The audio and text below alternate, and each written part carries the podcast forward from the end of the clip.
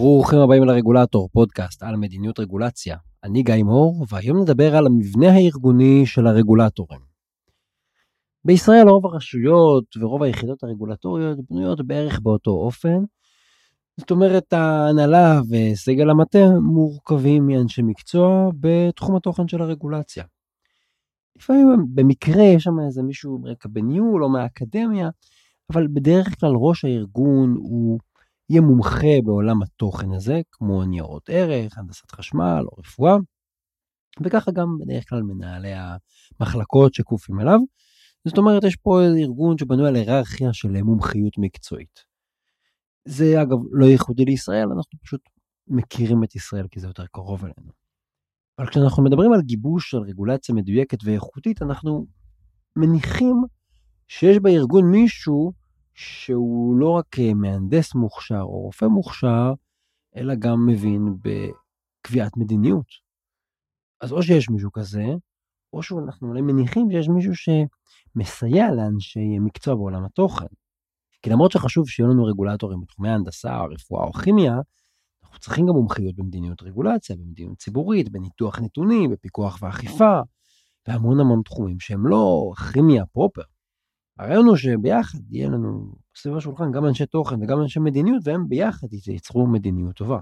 בהרבה מדינות וגם בארץ המערכת מבוססת בעיקר על אנשי מקצוע מעולם התוכן הספציפי.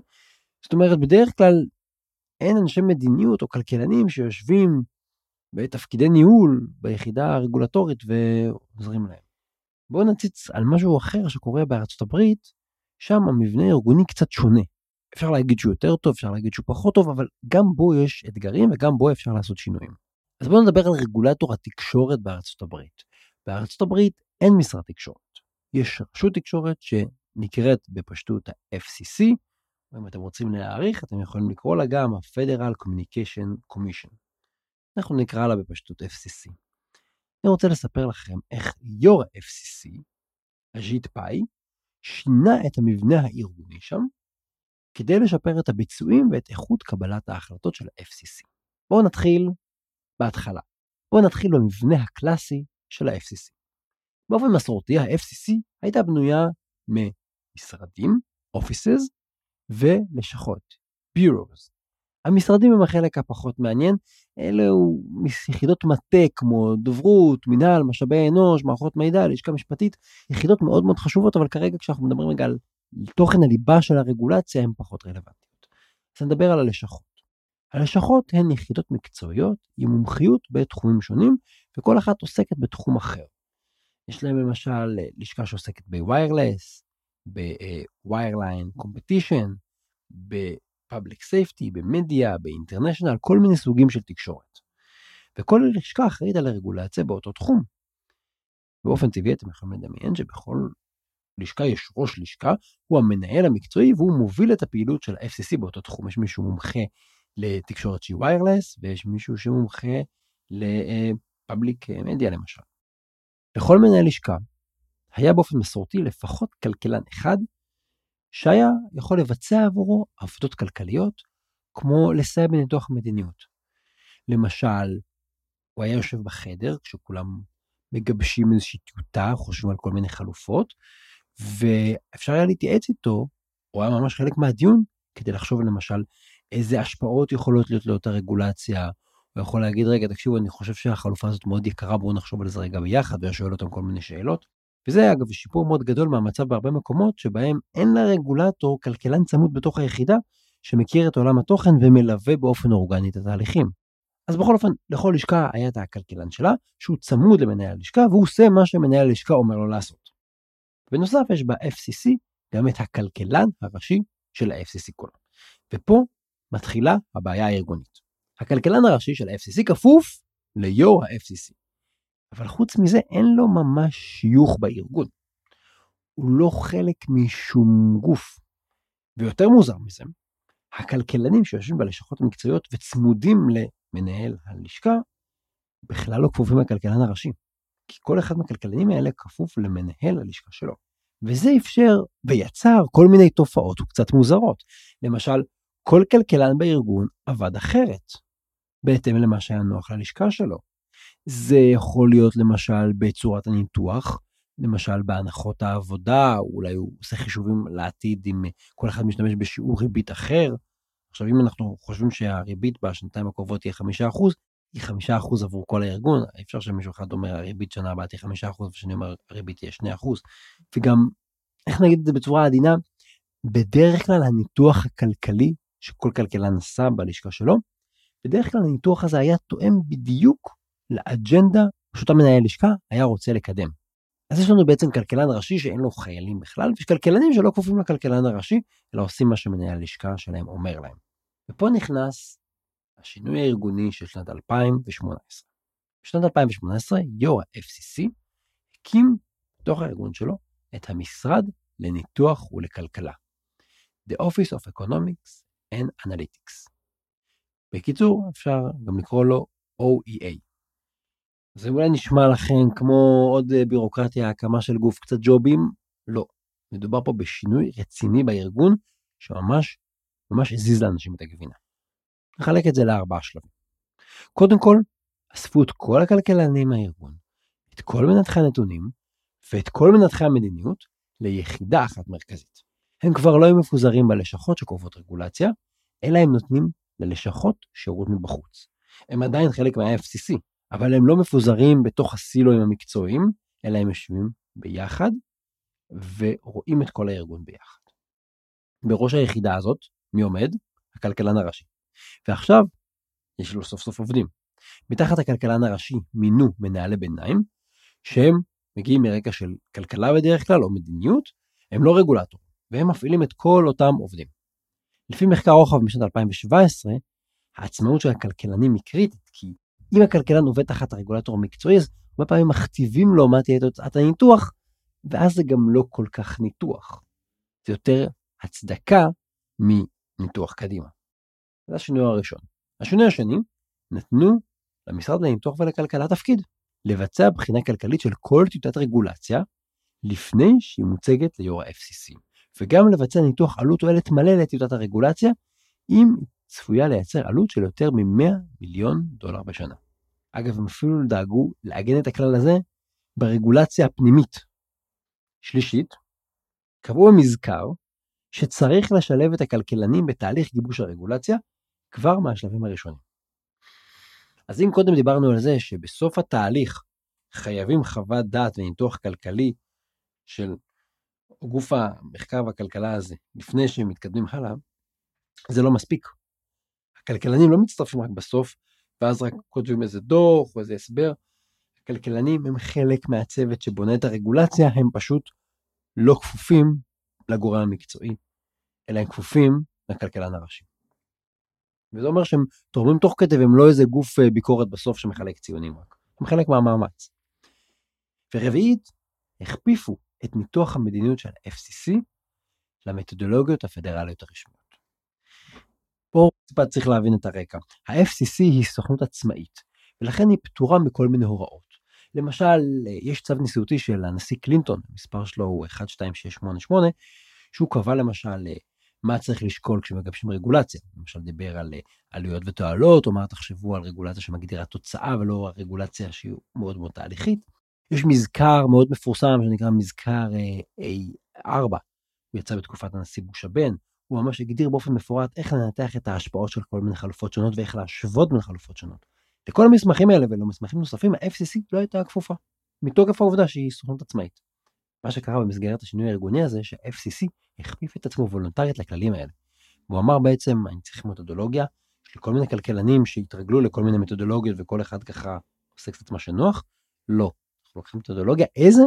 המתודולוגיה הפדרלית הרשמית. אנחנו נשחק לפי הכללים של כל הממשל בארצות הברית. אז כשאנחנו מחברים את כל ארבעת הצעדים האלה, אנחנו מקבלים את התוצאה הבאה. הקמנו יחידה פנימי ארגונית אבל עצמאית של הכלכלנים ומנתחי המדיניות, שכפופה לכלכלן הראשי. היחידה הזאת אחראית ללוות את תהליכי גיבוש הרגולציה מההתחלה, וגם לבחון את הטיוטה בסוף התהליך ולתת חוות הדעת שלה. הם פועלים באופן שקוף ובאופן אחיד לפי המתודולוגיה שכל משרדי הממשל הפדרלי עובדים לפיה. שינוי משמעותי אמרתי? אז מה המשמעויות של כל זה? עבור ה-FCC זה היה שינוי דרמטי. למה? קודם כל בוא נדבר על הכאבים, והכאבים האמיתיים, לא צריך לזלזל בהם. פתאום לקחו למנהלי הלשכות את הכלכלנים ואת מנתחי המדיניות, ויצרו גוף מטה תחת הכלכלן הראשי, שהוא גוף מטה חזק.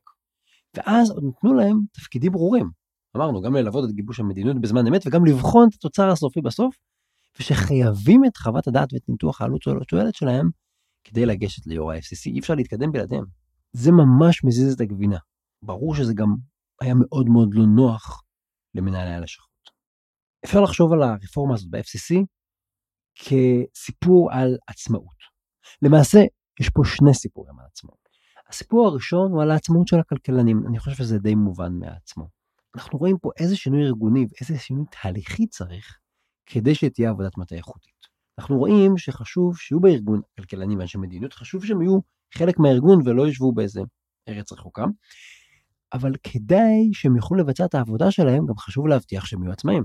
ופה ניתן לכם ציטוט שאמר אחד הכלכלנים כשדיברו איתו על הרפורמה הזאת, הוא אמר, מה קרה לפני הרפורמה? הוא כותב, אמר ככה, My job used to be to support the policy decision made by the chairman's office. Now I'm much freer to speak my own mind. זאת אומרת בעברית, בעבר העבודה שלי הייתה לתמוך בהחלטות שראש הלשכה שלי קיבל. לשון עבר. היום אני הרבה יותר חופשי להגיד מה אני באמת חושב. סוף ציטוט. אז זה סיפור אחד על העצמאות של הכלכלנים, אבל אני חושב שהסיפור השני יותר מעניין, הוא יותר מורכב ויותר פוליטי. בהרבה מדינות יש רשויות רגולטוריות שנהנות מעצמאות. הרבה פעמים זה רשויות uh, בתחום הפיננסים. למשל, אם אתם מכירים בישראל, אז זה הרשות לניירות ערך ובנק ישראל. Uh, גם אגב בעולם, רגולטורים פיננסיים נהנים מיותר עצמאות. בארצות הברית יש הרבה סוכנויות עצמאיות. אה, דיברנו על ה-FCC בפרק הזה, אבל למשל גם הרשות הפדרלית למסחר, ה-FTC, ורשות ניירות ערך שם, ה-SEC, והרשות לתחבורה יבשתית, ה-STB. כל הגופים האלה בארצות הברית מאוד אוהבים את העצמאות שלהם. טוב, זה די מובן מאליו, מי לא אוהב את העצמאות שלו? מי לא אוהב את הזכות לקבל החלטות בלי שיתערבו לו ויכפו עליו מלמעלה? וכדי שלא יהיה כרסום בעצמאות הזו, אותם רגולטורים עצמאיים מתנגדים שיחולו עליהם הנורמות הרוחביות שנקבעו בממשל הפדרלי. כמו שהזכרתי קודם, איך אה, לגבש רגולציה, איך לנתח השפעות, איך להשוות בין חלופות. לכן באופן מסורתי אותם רגולטורים לא הסכימו לאמץ כללים די הגיוניים, ואני אפילו אגיד כללים מתבקשים. למשל, אותם גופים לא הסכימו לאמץ את הכלל שכלכלנים ואנשי מדיניות ילוו תהליכי מדיניות מההתחלה. באותם גופים הרבה פעמים מקובל שהכלכלנים ואנשי מדיניות מערבים אותם רק בסוף לתת איזו התייחסות. אז הרבה פעמים הכלכלנים ואנשי מדיניות מגלים רק בסוף התהליך, כשהרגולציה כבר כתובה שיש משהו. אתם מבינים שקשה מאוד להשפיע בשלב, אז אם, אם אתם מנסים להשפיע זה גם, התהליך כבר הסתיים, זה כבר אה, לנהל מאבק. החדשות הטובות הן שאנחנו רואים שזה משתנה. העצמאות של הרגולטורים הפיננסיים, התפיסה שלה משתנה. אנחנו רואים שגם סוכנויות עצמאיות מתחילות לאמץ ולהחיל על עצמן הוראות של מדיניות רגולציה שלא חלו עליהם עד היום, הם עושות את זה באופן וולונטרי. ה-FCC עשו את זה ב-2018. שווה לציין שהרשות האמריקאית לניירות ערך, ה-SEC, הקדימה אותם, וכבר ב-2012 הכילה על עצמה את אותן הנורמות. וזה הסיפור השני ויותר מעניין בעיניי של עצמאות, של אה, האם אני יכול, אני יכול לשמור על עצמאות, אבל לא לייצר ניתוק. והאם במסגרת העצמאות שלי אני בוחר כגורם עצמאי להכיל על עצמי נורמות שהן נכונות. אז בפרק הזה ראינו את השינוי הארגוני שקרה ב-FCC. ראינו למה היה צריך שינוי ארגוני כזה, ואיך הם ביצעו אותו. איך הם הקימו משרד תחת הכלכלן הראשי, ובאמת נתנו לכלכלן הראשי עובדים וסמכויות במקום בתהליך, לא רק בסוף, אלא גם תוך כדי. ראינו את שאלת העצמאות של הכלכלנים ואנשי מדיניות, וגם את שאלת העצמאות של הרגולטורים עצמאיים. אני חושב שהסיפור הזה, והמגמה שהוא משקף, מעבירים מסר של תקווה. אפשר לתקן מבנה ארגוני של גופים רגולטוריים, אפשר לבצע שינויים ארגוניים פנימיים, ואנחנו רואים שאפילו גופים עצמאיים שלא חייבים לעבוד לפי כללים רוחביים, בוחרים באופן וולונטרי להכיל על עצמם כללים ליצירת רגולציה איכותית יותר. אני חושב שהגופים האלה בסוף מבינים שהעצמאות שלהם היא לא המטרה אלא האמצעי, ואם רוצים לעשות רגולציה טובה, אז הכללים הרוחביים ומנגנוני הבקרה בסוף יכולים לשרת את הרגולטור העצמאי. זהו. תודה רבה שהאזנתם לפרק הזה של הרגולטור, אני גיא מור, אני עורך ומפיק את הפודקאסט הזה. אתם מוזמנים לעקוב אחריי גם בפלטפורמות שונות, כמו פייסבוק, לינקדאין, טוויטר, טלגרם, וכמובן באתר רגולטור.אונליין. מוזמנים גם לכתוב לי אם יש לכם הצעות, הערות, מחשבות, מסכימים, לא מסכימים. התכנים משקפים את דעותיי בלבד,